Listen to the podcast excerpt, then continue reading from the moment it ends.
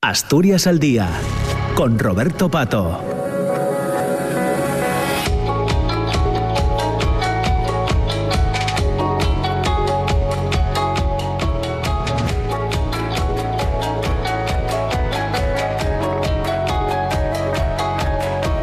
Diez de la mañana, ocho minutos. Estamos ya en la segunda parte de Asturias al Día, hasta cerca de las diez y media de, la mañana, unos 20, 20 y pico minutos eh, por delante, para seguir escuchando reflexiones en torno a, la actualidad. Para esta segunda parte de hoy lunes 5 eh, de junio hemos invitado a compartir eh, espacio con nosotros a Enrique del Teso, ya saben, escritor, columnista en el diario La Voz de Asturias, colaborador también de otros medios de comunicación, doctor en Filosofía y Letras, profesor titular de Lingüística de, en la Universidad de Oviedo. Enrique, ¿qué tal? ¿Cómo estás? Muy buenos días. ¿Qué tal? Bien.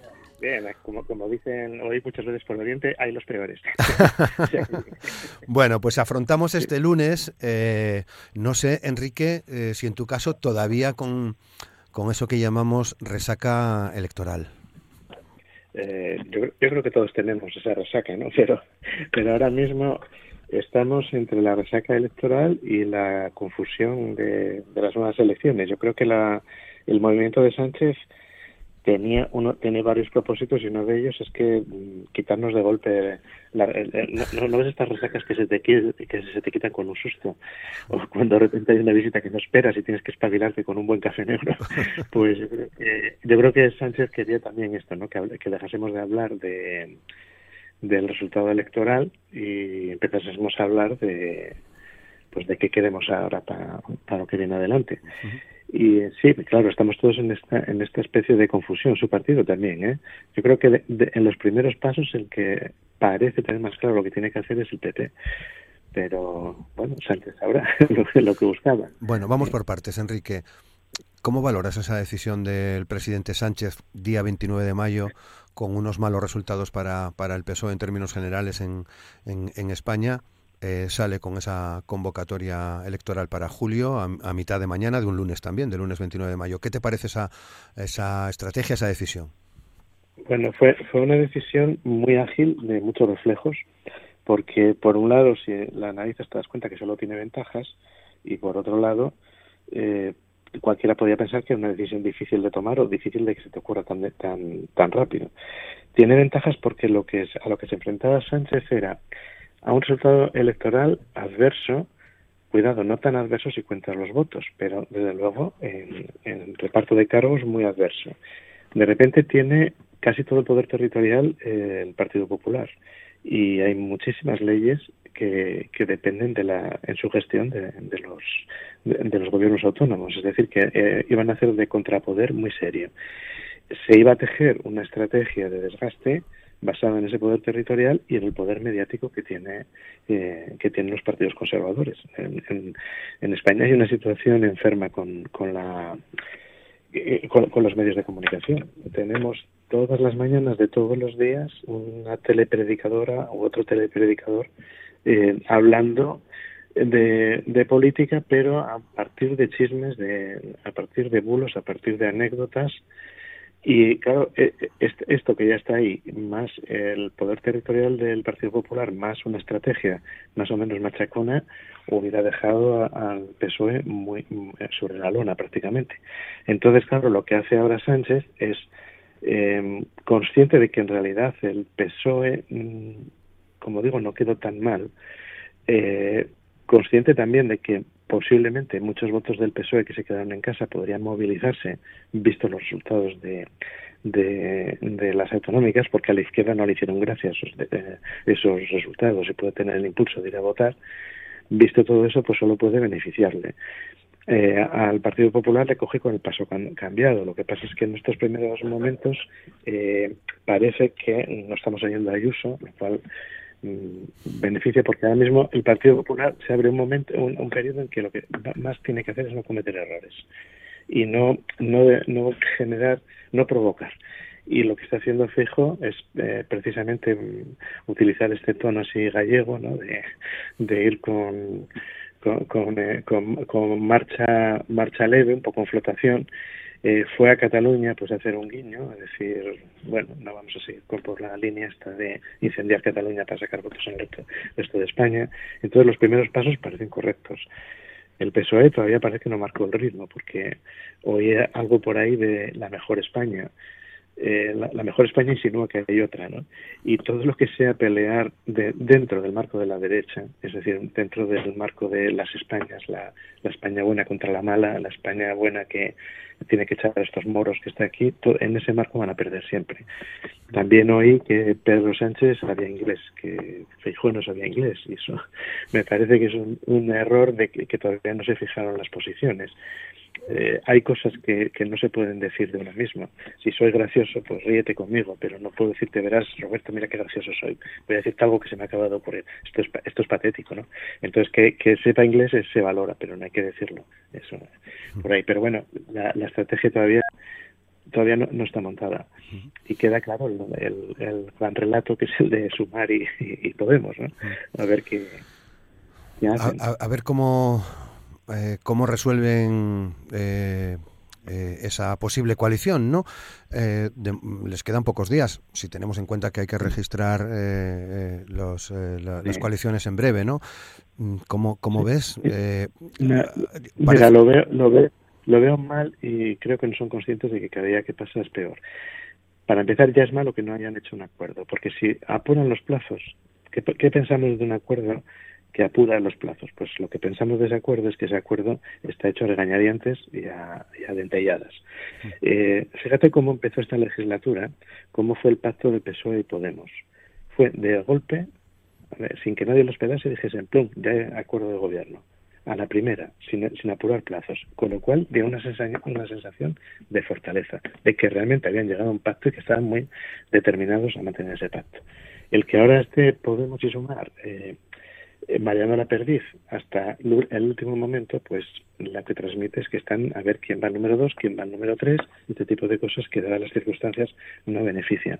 Creo que tampoco tienen bien valorado en Podemos eh, exactamente lo que ocurrió en estas elecciones, que es que pasó a ser un grupo extraparlamentario, es decir, que ahora mismo Podemos tiene muchas posibilidades de restar más que de sumar. De, en el, eh, cuando se cuando se lanzó la idea de sumar, a partir del liderazgo de Yolanda Díaz, parecía que Podemos tenía que ser el motor indispensable.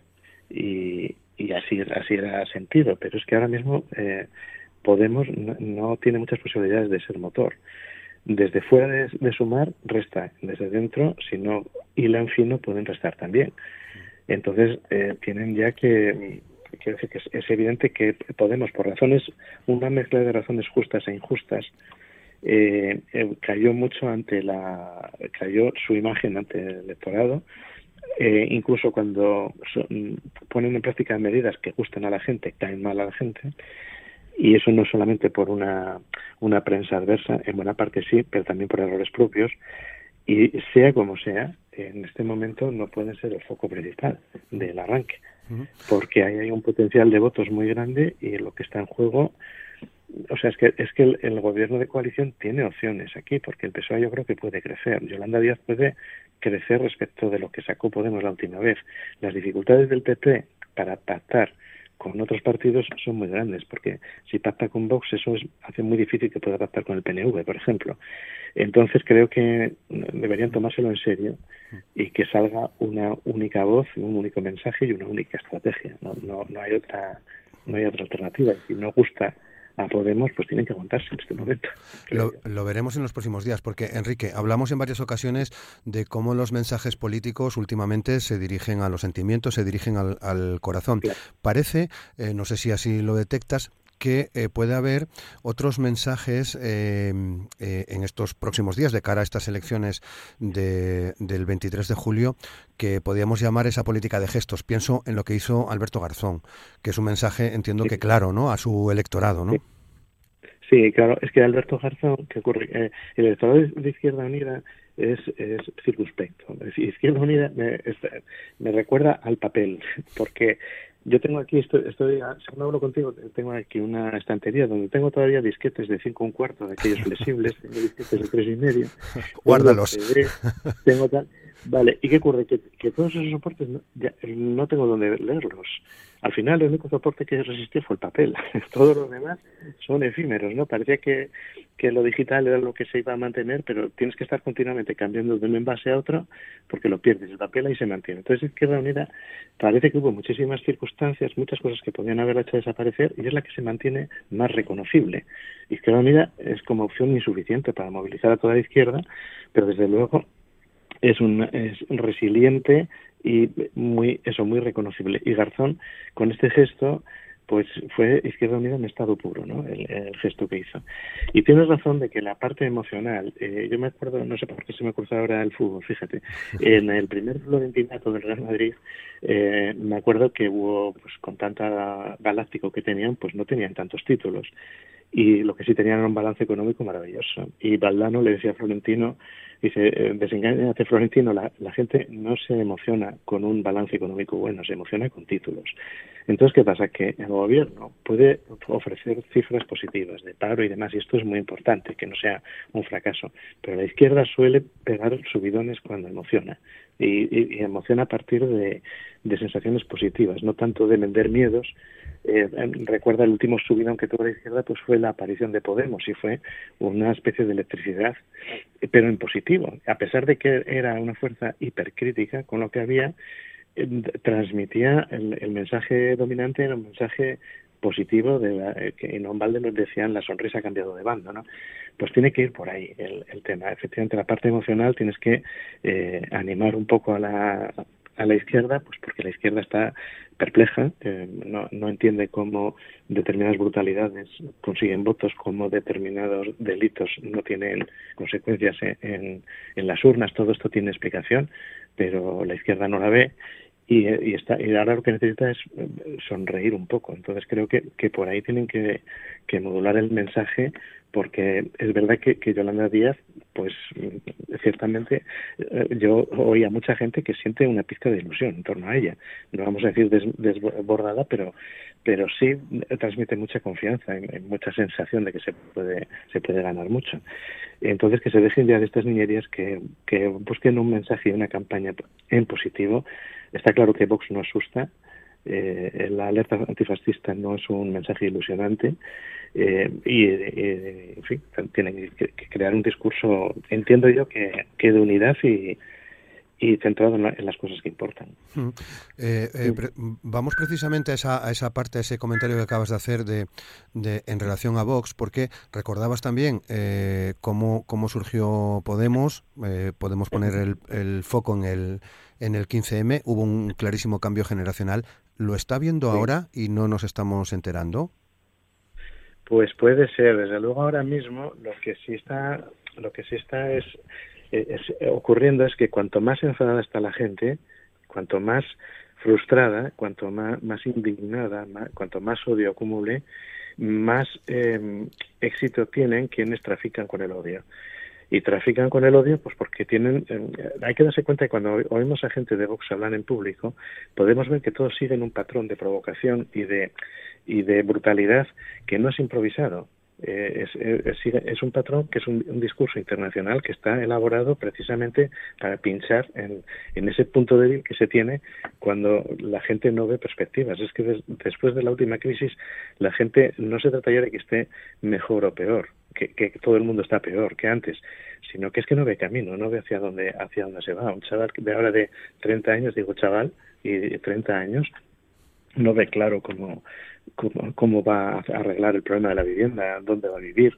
ni, ni cosas así. Entonces, claro, en ese, en ese marasmo que hay ahí, eh, está, está avanzando pues ciertas actitudes en que se premia más lo, o se, se, vive más lo que sea enérgico y que proyecte un odio definido sobre grupos definidos, mucho más que, que la democracia. La democracia en sí misma, la, el, la, el, sistema de libertades, pues cada vez importa menos a más gente. Entonces, claro que ahí está, está habiendo ahí un cambio. Y luego hay una generación muy marcada por el neoliberalismo que empezó con la, con la caída del imperio soviético y que administraron en, en, ese momento Thatcher y, y, Reagan. Y ese neoliberalismo básicamente lo que nos va metiendo es la idea de cada uno lo suyo y que cada uno pide lo suyo.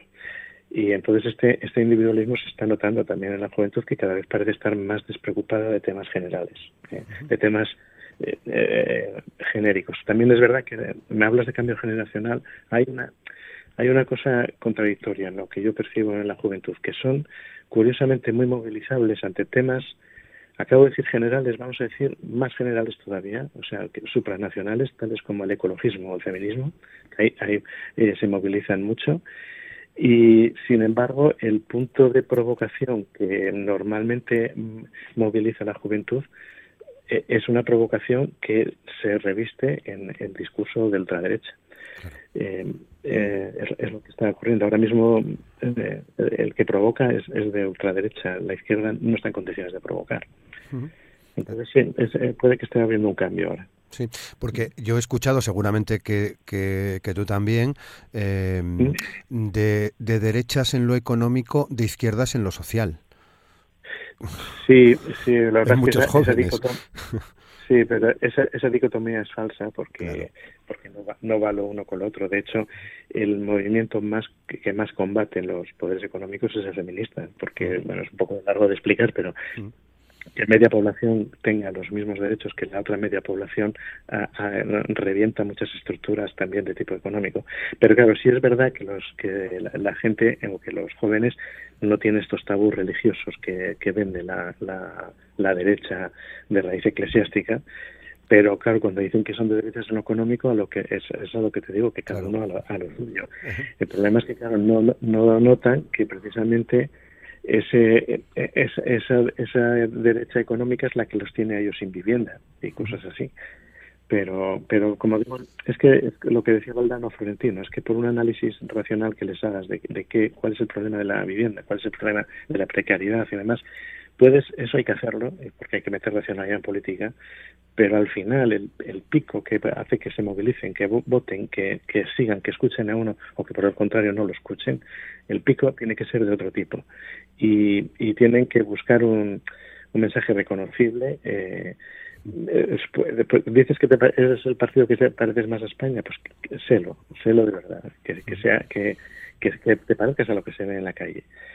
Eh, hay, hay formas de hacerlo, pero en, en esa clave tienen que estar. Lo que no se puede es estar a estas alturas eh, reivindicando qué es lo que yo hice y cuidado, respétame que yo hice esto y a ver si no voy a tener puesto dos en la lista de tal. estas cosas no se pueden hacer ahora. Hmm. Bueno, ya una casi una última cosa, son las 10 y 25, Enrique. Eh, política de pactos, que sabes que nos gusta muchísimo en, los medios, ¿no? Echar cuentas y, y, ver qué posibilidades eh, eh, se ofrecen o no. Bueno, en Asturias parece claro, ¿no? Por dónde van a ir los acuerdos en la Junta General del Principado. Veremos luego en cada uno de los ayuntamientos donde el partido es de otra manera, ¿no?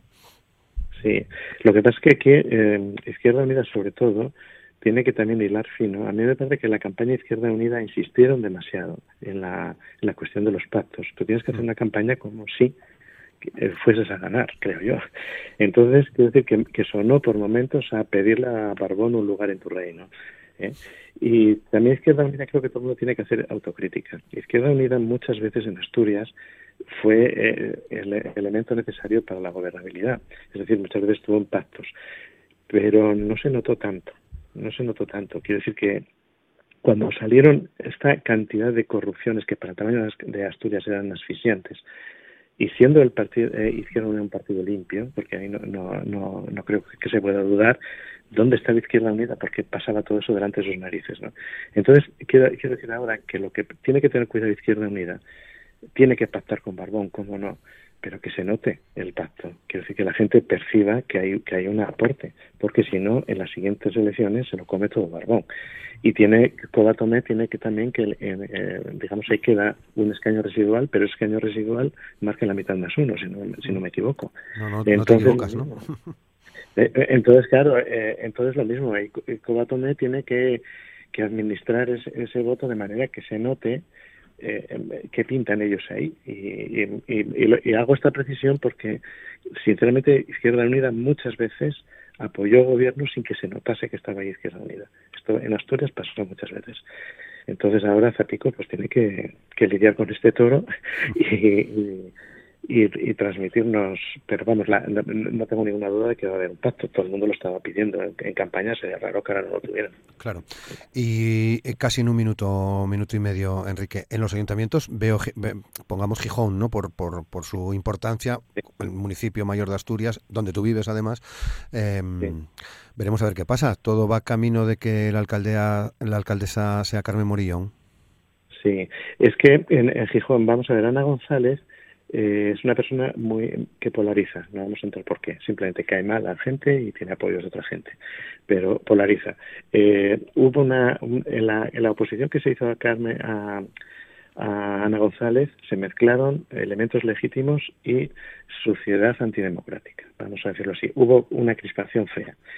¿Y qué ocurre? Que por, por contraste con esa crispación, el gobierno de Morillón, que en mi opinión fue un gobierno de, ¿cómo decir? Como, si toda la legislatura hubiera sido un domingo por la tarde eh, prolongado, aburrido y que no, no hicieron nada, pero ese no hacer nada, por contraste, se percibió como tiempo de tranquilidad.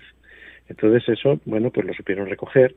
Eh, Floro pues transmitía una sensación parecida, pero en realidad Floro tampoco dijo tantas cosas de qué querría hacer, ganó con una mayoría insuficiente y luego el resto es la caída de la de Podemos y de todas partes pues también ocurrió en Gijón. Entonces ahora habrá un gobierno de Morillón con PP pues veremos lo que hay, pero yo supongo que será por lo que ya vimos con Ford. Fuera de que poner toros y volver a las procesiones, eh, supongo que será un gobierno con poco pulso, es la, sensación que tengo. Muy bien. Bueno, lo comentaremos seguro. Hoy eh, ya por desgracia nos quedamos sin tiempo, 10 y 29 minutos pasados. Enrique del Teso, como siempre, muchas gracias por compartir estos minutos con nosotros. Buen día. Bueno, venga, buen día. Hasta luego. Y a todos ustedes, mañana volvemos con Asturias al Día en la primera parte a las 9 en la radio pública de 9 a 10 y después del boletín de las 10 continuamos hasta eh, las 10 y media. Les esperamos. Feliz lunes. Gracias.